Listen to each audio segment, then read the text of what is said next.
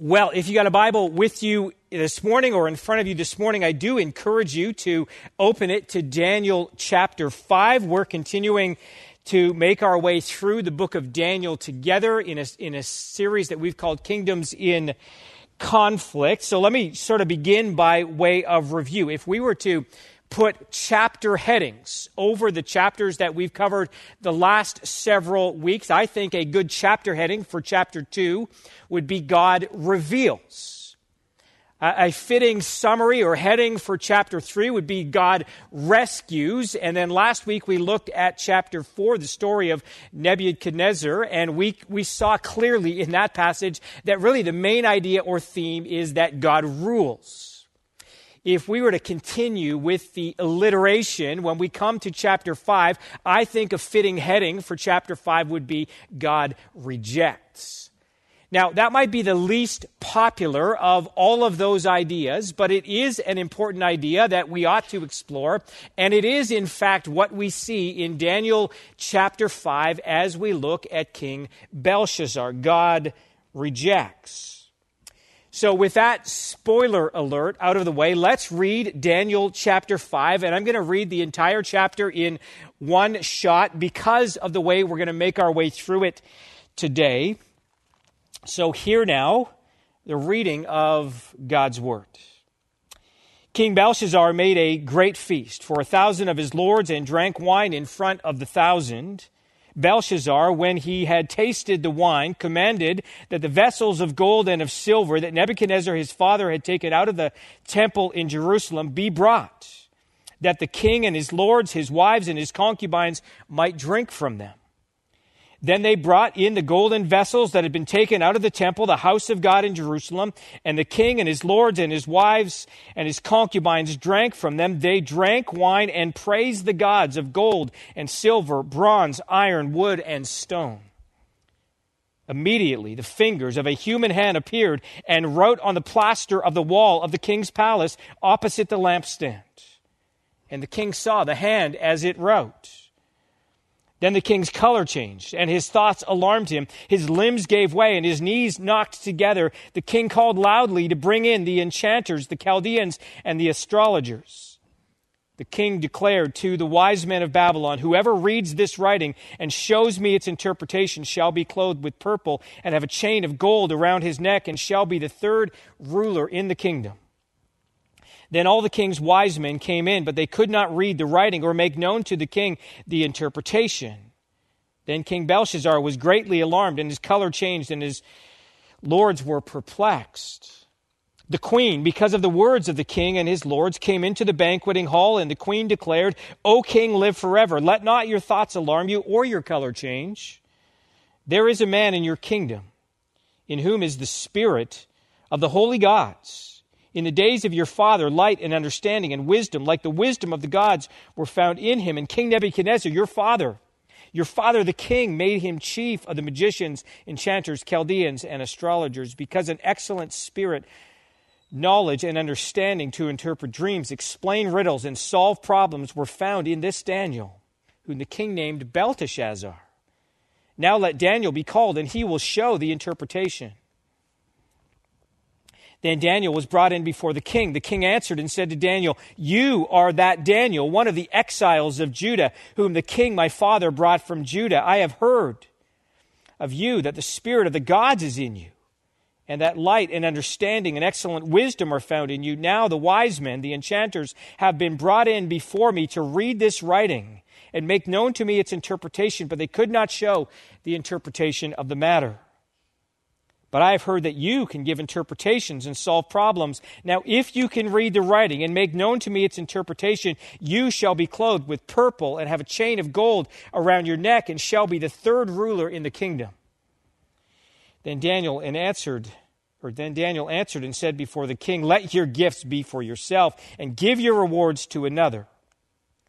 Nevertheless, I will read the writing to the king and make known to him the interpretation. O king, the most high God gave Nebuchadnezzar, your father, kingship and greatness and glory and majesty. And because of the greatness that he gave him, all peoples, nations, and languages trembled and feared before him. Whom he would, he killed, and whom he would, he kept alive. Whom he would, he raised up, and whom he would, he humbled. But when his heart was lifted up and his spirit was hardened so that he dealt proudly, he was brought down from his kingly throne, and his glory was taken from him. He was driven from among the children of mankind, and his mind was made like that of a beast, and his dwelling was with the wild donkeys. He was fed grass like an ox, and his body was wet with the dew of heaven, until he knew that the Most High God rules the kingdom of mankind and sets over it whom he will. And you, his son, Belshazzar, have not humbled your heart, though you knew all this. You have lifted up yourself against the Lord of heaven and the vessels of his house have been brought in before you, and you and your lords, your wives, and your concubines have drunk wine from them. And you have praised the gods of silver and gold, of bronze, iron, wood, and stone, which do not see, hear, or know. But the God in whose hand is your breath, and whose are all your ways, you have not honored. Then from his presence the hand was sent, and this writing was inscribed. And this is the writing that was inscribed Mene, Mene, Tekel, and Parsin. This is the interpretation of the matter. Mene, God has numbered the days of your kingdom and brought it to an end. Tekel, you have been weighed in the balances and found wanting. Peres, your kingdom is divided and given to the Medes and Persians. Then Belshazzar gave the command, and Daniel was clothed with purple. A chain of gold was put around his neck, and a proclamation was made about him that he should be the third ruler in the kingdom. That very night, Belshazzar, the Chaldean king, was killed, and Darius the Mede received the kingdom, being about 62 years old. Well, there is a lot in that chapter that we might think about, but I want to focus our attention on just two main ideas.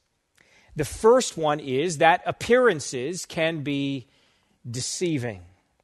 Now, I realize you don't need to tune into a live stream to know that. It's a truism. But it is one of the major themes in the book of Daniel. Those things that look so secure, like the kingdom of Babylon, are really nothing more than a house of cards. And there's a great contrast between the way this chapter begins and the way this chapter ends.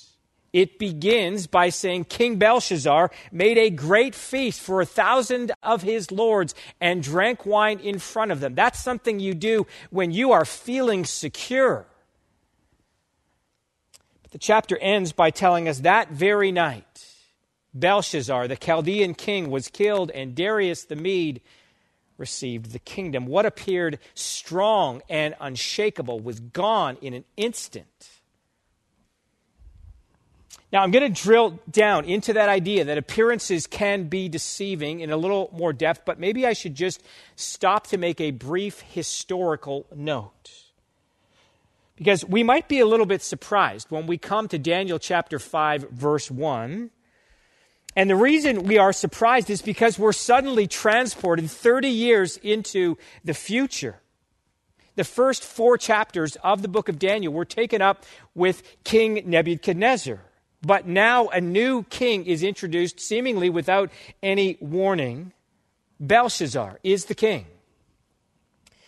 Now, as an aside, if you are interested in questions of historicity and the like, the case of Belshazzar is actually a fascinating study. For many years, critical biblical scholars questioned the authenticity of the account as we find it here. And it was common to hear things like, look, we have lots of historical material from this time period, but no mention of a king named Belshazzar other than this reference in the book of Daniel. Therefore, this account can't be taken as historical. And in fact, if you look at the Babylonian king lists, Nabonidus is the one who is listed as the last king of Babylon. And so many critical scholars thought this biblical account was obviously in error. And that opinion held sway until an archaeological discovery revealed that King Nabonidus had a son named, you guessed it, Belshazzar and that Nabonidus actually appointed Belshazzar to be his vice regent or co regent over Babylon while he was absent for a period of 10 years. So, with that out of the way, let's take a closer look at Belshazzar and this idea that appearances can be deceiving. I see that played out in three main ways in this chapter. The first one is that opulence is often a mask for emptiness. Now, Belshazzar's opulence is on full display here. Verse 1 tells us that King Belshazzar made a great feast for a thousand of his lords and drank wine in front of the thousand. The, number 1,000 is a round number. It, it's, it's there to help us understand the massive scale of this party that he threw. Everyone who was anyone was in attendance. Verses 2 and 3 go on to tell us that in, in addition to those officials or those thousand lords, Belshazzar's wives and concubines were also there. And so this party prominently featured women, wine, and worship. Now, the wine played its role in verse 2. It says, Belshazzar, when he tasted the wine, or when he came under the influence of the wine, commanded that the vessels of gold and of silver that Nebuchadnezzar his father had taken out of the temple in Jerusalem be brought, that the king and his lords and his wives and his concubines might drink from them. So Belshazzar is filled with liquid courage. And in that moment, he asks that the vessels that had been taken out of Jerusalem, the ones taken from the temple, be brought so that he and his lords and ladies can, could drink from them. The modern technical term for what Belshazzar was doing here is flexing, right? He's flexing. He's showing off to everyone in attendance Look at the power I have. I just snap my fingers, and even the vessels of those conquered gods are brought to my palace, and I can drink from them freely. So he takes those vessels, and they begin making toasts to the Babylonian gods out of them. Now, listen, if we were there at the time, we would have been impressed. I mean, seeing that kind of opulence and arrogance creates a kind of impression, doesn't it? His palace party with a thousand lords and ladies makes the rich, rich kids of Instagram seem like child's play. But evaluating Belshazzar's life requires a different kind of metric. Now, we could just compare him with Nebuchadnezzar, his predecessor referred to here as his father because he really was the father of the Babylonian kings. Nebuchadnezzar built an impressive empire. As far as we know, Belshazzar didn't do anything other than throw this huge drinking party. But it's not really the comparison with Nebuchadnezzar that shows the emptiness of Belshazzar's life. When Daniel gives the interpretation of the writing that appeared on the wall, he says this in verse 27 about one of the words that was inscribed there. He says, Tekel, you have been weighed in the balances and found wanting. What a tragic picture of a life. And what that verse is telling us that what matters in the end is not the evaluation of others, what they might think about us, how grand an impression we might make on them what matters in the end is God's evaluation of Belshazzar's life. And so God weighs Belshazzar on his scale and finds that he doesn't weigh anything at all. Now, most of us don't like stepping on scales for a different reason, right? We don't want that number to be too high.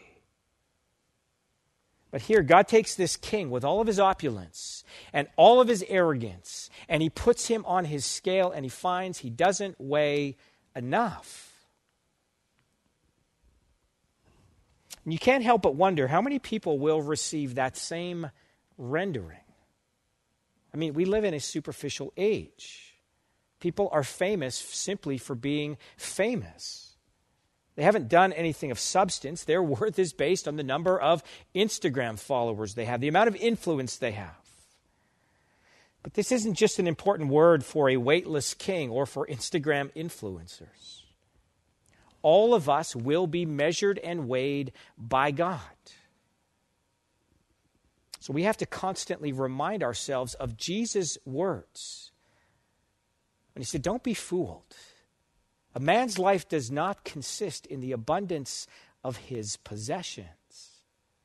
See, often those things, we try to fill the emptiness in our lives with them. We try to fill the emptiness with more stuff. God will assess the worth of our life with a completely different standard. He will weigh us with His scale.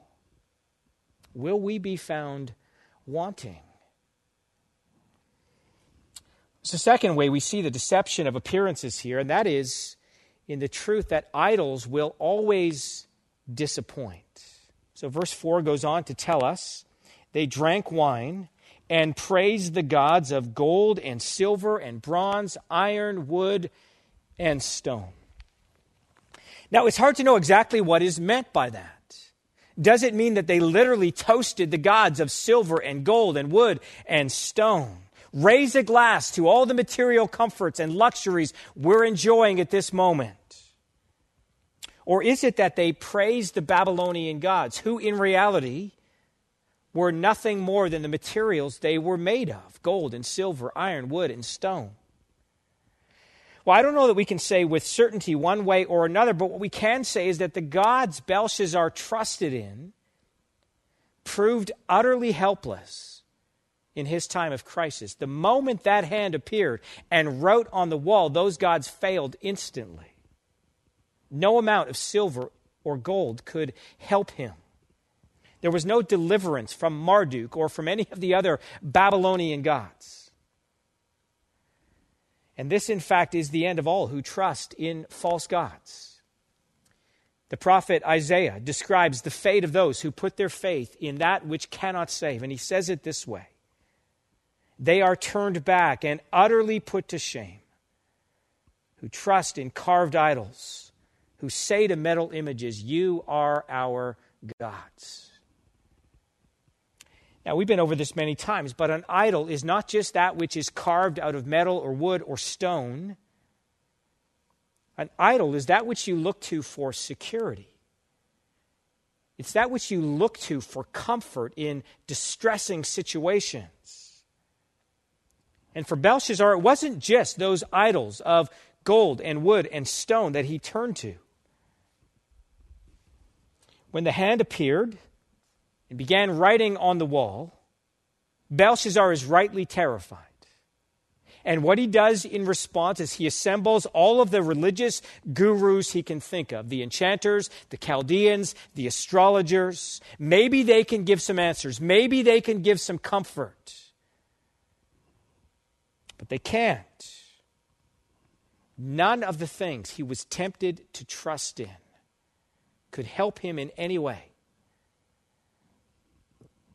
And this was true not just for Belshazzar, but actually for everyone living in Babylon at the time. Now, if you had have lived in Babylon at this time, you would have felt very secure. There was lots that you could trust in. You would have felt like there was nothing that could touch you. See, Nebuchadnezzar II had built three walls around Babylon at the heights of 40 feet. The walls were said to be so broad that you could run chariot races around those walls. The Ishtar Gate in the wall of Nebuchadnezzar's Babylon was claimed by some to be greater than any of the listed wonders of the ancient world.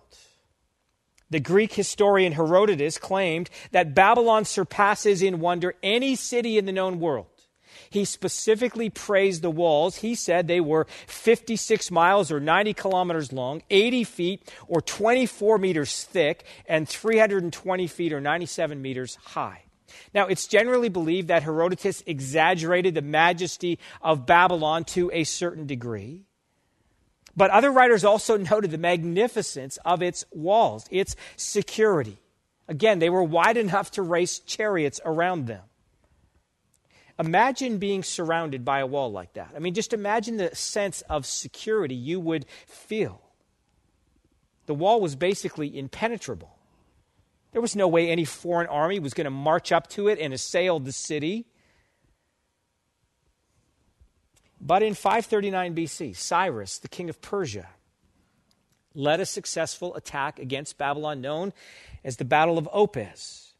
Since the walls of the city were impenetrable, Cyrus had his army divert the water from the Euphrates, which ran through the city, upstream, and he basically marched into the city underneath those walls. All of their imagined security was gone in an instant. Now, you might say, well, that's a fascinating piece of history and all, but what does that have to do with me? Well, I think it's good for us to ask ourselves where our security comes from. What is it that gives us a sense of security? What do we turn to in distressing times or situations? See, there's a way that every one of us can apply this. There's something we all ought to think about. Proverbs 18:11 says this: A rich man's wealth is his strong city, and like a high wall in his imagination. I thought about that verse recently when I heard about the death of Larry Flynt on February 10th, just two and a half weeks ago. Larry Flynt was eulogized in the New York Times as the founder of Hustler magazine and one who amassed a $400 million fortune from his pornographic empire.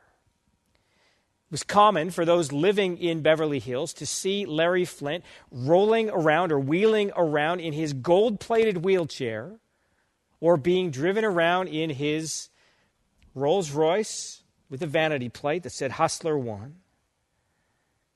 But none of those things were of any value in the end. None of the things he looked to for security and comfort could comfort in death. Now, most of us don't have the resources of Babylon at our disposal. We don't have the wealth of a Larry Flynt. Our fortifications might not be as impressive. But I think there's a temptation for every one of us to think that our wealth somehow fortifies us or makes us more secure, or maybe if we had more of it, we'd feel more secure. Solomon, who should know about stuff like this, tells us that is just in our imagination. It's pure fantasy. The rich man imagines he's got this unscalable wall, but he doesn't. So, can I just say to you that if you are putting your trust in your wealth or your resources, all of that can be taken from you in an instant. Now, your idol might be something else. It might be something else that you look to for security or for comfort, but that too can be taken. All of our idols will disappoint in the end. Third way we see the deception of appearances is in the fact that position is just an illusion. So Belshazzar was the king, that was his position. But the picture that emerges of him in this chapter shows that it's just an illusion. So he uses his position to gather all of his lords and ladies together. The wine is flowing freely, but God literally crashes the party. In verse 5 and 6, we read this. Immediately, the fingers of a human hand appeared and wrote on the plaster of the wall of the king's palace opposite the lampstand, and the king saw the hand as it wrote. Then the king's color changed. His thoughts alarmed him. His limbs gave way, and his knees knocked together. Now, when it says his limbs gave way, it literally reads, his loins were loosened. Now, whether that means he filled his adult diaper or something else is debated by scholars, actually, but it's whatever it is, it's not a very dignified picture. And yet he, seem, he, he tries to cling to his position as king and to his power. In verse 7, it says, Whoever, so after he calls in the wise men, the enchanters, the astrologers, whoever reads this writing and shows me its interpretation, shall be clothed with purple and have a chain of gold around his neck and shall be the third ruler in the kingdom. Right? He's, he's afraid, but he still thinks his position will get him out of this situation. And so he makes the offer to reward whoever can interpret the writing. Look, you'll be dressed in purple. You'll have a gold chain around your neck, right? You'll look like an 80s hip hop star. You'll be made the third ruler in the kingdom. Nabonidus was one, Belshazzar was two, and whoever can interpret the writing becomes number three. But none of the wise men can interpret it. And so the queen, probably the queen mother, comes in. She tells Belshazzar to call for Daniel, who she remembers interpreting the dream of Nebuchadnezzar. Daniel is summoned, but even when he calls Daniel in, you can see Belshazzar's feeble attempt to retain and use his position in verse 13. It says, Then Daniel was brought in before the king. The king answered and said to Daniel, You are that Daniel, one of the exiles of Judah, whom the king my father brought from Judah, right? Look, I'm the king. You're one of the exiles. Let me just remind you of my position and your position. The contrast between Belshazzar and Daniel is a stark one. Now, years ago, I remember hearing a sermon comparing Saul and David, Israel's first two kings, and that comparison ran along the lines of Saul had the title, but David had the testimony. And I think we see something similar here. Belshazzar had the position, but Daniel had the power. So Belshazzar makes the same offer to Daniel. Look, if you can interpret the writing, you get the rap outfit and all, the, all that comes with it. And Daniel gives his answer in verse 17. Then Daniel answered and said before the king, Let your gifts be for yourself, give your rewards to another. Nevertheless, I will read the writing to the king and make known to him the interpretation. See, he's not interested in the clothes or the position, even though he's given those things in the end. But even more important than that is what Daniel says to Belshazzar in verse 18. And what he says is this O king, the Most High God gave Nebuchadnezzar your father kingship and greatness and glory and majesty.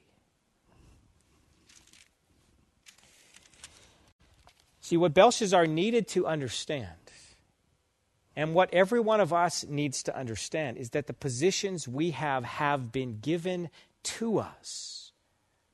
Or maybe more accurately, they've been lent to us. And if we needed a reminder that of that, the final verse of the chapter should be sufficient. And Darius the Mede received the kingdom. You see, position is just an illusion. You and I are ultimately not defined by our position. If we define ourselves that way, what will happen when that position is taken away from us? But even more than that, we need to remember that we all stand on level ground before God. And, not, and what matters is not the position we might occupy in the kingdom of man. What matters is the position we occupy in the kingdom of God. Well, there's a second major thing we discover here in Daniel chapter 5, which is that God's kindness may lead to repentance, but it might not. I adapted that point from what we read in the New Testament. As a warning to those who took their security for granted, the Apostle Paul said this He said, Or do you presume on the riches of his kindness and forbearance and patience, not knowing that God's kindness is meant to lead you to repentance? But because of your hard and impenitent heart, you are storing up wrath for yourself on the day of wrath when God's righteous judgment will be revealed. God's kindness, His patience, His mercy, those things are meant to lead us to repentance. But it's possible that rather than responding with repentance, we respond with hardness of heart we actually see both of those possibilities played out in this chapter, and we see it in the contrast between Nebuchadnezzar and Belshazzar. Now, the truth is, we actually encounter, we've, we've actually encountered much of what we read in Daniel chapter 5 before in this book, or already in this book. I mean, the king has a dream or a vision, or in this case, sees writing on the wall. The meaning of the dream or vision is not clear to him, so he calls in all of his wise men to try and interpret it. None of them can. And then, as a last resort, he calls in Daniel, who gives the interpretation and the meaning. Lots of similarities in the accounts we've met so far. The difference comes in the response of the kings. And so, before interpreting the writing, Daniel retells Nebuchadnezzar's story. Now, we looked at that story last week, but listen again to verses 18 to 21. O king, the Most High God gave Nebuchadnezzar, your father, his kingship and greatness and glory and majesty. And because of the greatness that he gave him, all peoples, nations, languages trembled and feared before him. Whom he would, he killed, and whom he would, he kept alive, whom he would, he raised up, and whom he would, he humbled. But when his heart was lifted up and his spirit was hardened so that he dealt proudly, he was brought down from his kingly throne, and his glory was taken from him. He was driven from among the children of mankind, and his mind was made like that of a beast, and his dwelling was with the wild donkeys. He was fed grass like an ox, and his body was wet with the dew of heaven, until he knew that the Most High God rules the kingdom of mankind and sets over it whom he will. Now, we looked at Nebuchadnezzar's humbling last week in chapter 4. Remember how that chapter ended. Now I, Nebuchadnezzar, praise and extol and honor the King of heaven.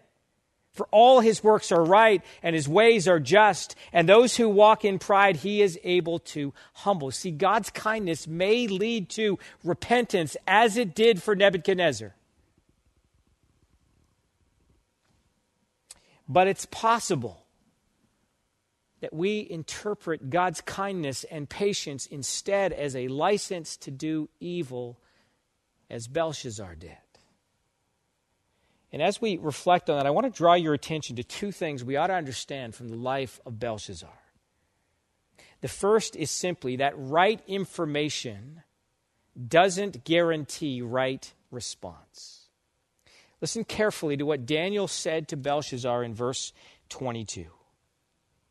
And you, his son Belshazzar, have not humbled your heart, though you knew all this. As one writer put it, his problem wasn't ignorance, it was insolence. It wasn't that he hadn't heard what had happened to Nebuchadnezzar, his father, his predecessor. It was that he didn't care to make any adjustments or changes to his own life. As a matter of fact, his calling for the vessels from the Lord's temple and toasting the Babylonian gods out of them shows that he did know. He just chose to mock the Lord. And I think this is an important reminder for those who subscribe to the information fallacy. The idea that the solution to our problems is always more information, always more education. Now, obviously, education plays an important role in life, but having the right information doesn't necessarily lead to transformation. A few years back, I read a book entitled Change or Die. And in the introduction of that book, the author says that 80% of the healthcare budget in the United States is related to five behavioral issues too much smoking, too much drinking, too much eating, too much stress, and not enough exercise. Now, none of that will come as a shock to any of you. We all know this. We hear this information all the time. And yet, we don't make changes. In that same book, there's a chapter on heart patients. Now, more than one and a half million people undergo a coronary bypass graft or an angioplasty surgery every year in the United States. One and a half million people. And every one of them is given the same set of instructions afterwards. Look, if you want to keep the pain from coming back, if you don't want to have to repeat this surgery, if you want to stop the course of your heart disease from killing you, you have to switch to a healthier lifestyle. But very few do. In fact, if you look at the statistics of people after they've had a coronary artery bypass graft, two years later, 90% of them have not changed their lifestyle. 90%. Right information doesn't guarantee right response. What Daniel says to Belshazzar is, You knew all this. And this is true in every area of life. It's certainly true in the way we, we relate to God. Romans 1 gives us these sobering words about those who rebel against God. And tell me if it doesn't sound an awful lot like Belshazzar. For the wrath of God is revealed from heaven against all ungodliness and unrighteousness of men who by their unrighteousness suppress the truth. For what can be known about God is plain to them, because God has shown it to them. For his invisible attributes, namely his eternal power and divine nature, have been clearly perceived ever since the creation of the world in the things that have been made, so they are without excuse. For although they knew God, they did not honor him as God or give thanks to him, but they became futile in their thinking, and their foolish hearts were darkened. Is the problem for those who rebel against God a lack of information? It's not.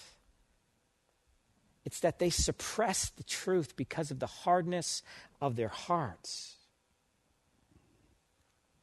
And you, Belshazzar, have not humbled your heart, though you knew all this. Now, I'm laying extra stress on it because I think those are the words that some of you need to hear. Your problem is not a lack of information,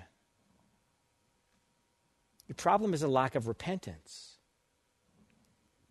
I mean, you hear the truth week after week, year after year, and yet your heart remains closed to God. And the question for you is the same one Belshazzar faced Will you humble yourself and submit to God? Second specific thing I want to say to you out of the life of Belshazzar is don't wait until it's too late. Lots of people don't realize that our contemporary expression, the writings on the wall, actually comes from this passage in Daniel chapter 5. And that expression doesn't just mean that something might happen, it means that it's already assured of happening. When the writing is on the wall, it's too late. Now, what most think as the reason the wise men could not read the writing is because ancient Aramaic, like ancient Hebrew, used only consonants, and that the consonants written on the wall were probably just kind of strung together with no breaks in them. So it's hard to know sort of where one word stopped and, and where the next one began. But Daniel comes in, he can both read it and in, interpret it. The correct reading as he gives it to us is mene, mene, tekel, and parsin. The English equivalent would be something like numbered, numbered, weighed, divided. It's interpretations given in verses 26 to 28. This is the interpretation of the matter. Mene, God has numbered the days of your kingdom and brought it to an end. Tekel, you've been weighed in the balances and found wanting. Peres, your kingdom is divided and given to the Medes and Persians. Now, the fulfillment of those words happened almost instantly. Verse 30 says, that very night. Belshazzar, the Chaldean king, was killed. Now, maybe that seems unfair. I mean, it's so sudden, isn't it? But it wasn't. Belshazzar knew all this.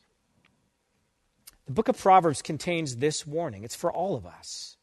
Whoever remains stiff necked after many rebukes will suddenly be destroyed without remedy. See, the destruction seems sudden. I mean, it happens in an instant. That's how it happened for Belshazzar. But it was actually preceded by many warnings. In Belshazzar's case, his destruction was preceded by a long period of God's grace. And there's a warning for us in that. The warning is that if we wait until the writing is on the wall, if we remain stiff necked in the face of many rebukes, if we presume upon God's grace, it may well prove too late. As I think about this story of Belshazzar, I couldn't help but think of the parable that Jesus tells in Luke chapter 12.